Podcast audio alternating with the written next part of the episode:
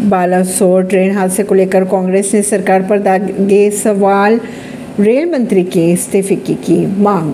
Rail परिचालन बहाली तक कोलकाता के लिए फ्री बस सेवा शुरू की जाएगी, सीएम पटनायक ने किया ऐलान। बालासोर हादसे को लेकर डाउन लाइन को ठीक करने का काम पूरा किया जा रहा है, रेल मंत्री ने ट्वीट कर जानकारी दी। तीन नहीं, बस एक ट्रेन, कोरोमंडल एक्सप्रेस हुए हादसे का शिकार। बालासोर हादसे पर रेलवे बोर्ड ने दिया बयान। बालासोर ट्रेन हादसे में घायल यात्रियों से मिलने भद्रक हॉस्पिटल पहुँचे रेल मंत्री धर्मेंद्र प्रधान भी दिखे साथ। डिब्रूगढ़ जा रही इंडिगो एयरलाइंस का विमान इंजन में आई खराबी के कारण गुवाहाटी डाइवर्ट किया गया।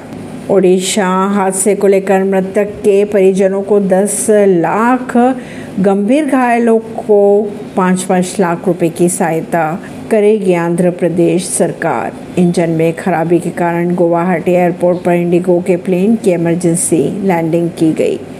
गृह मंत्रालय ने मणिपुर हिंसा की जाँच के लिए तीन सदस्यीय न्यायिक आयोग को नियुक्त किया। ऐसी ही खबरों को जानने के लिए जुड़े रहिए जनता सरिश्ता पॉडकास्ट से। परवीन दिल्ली से।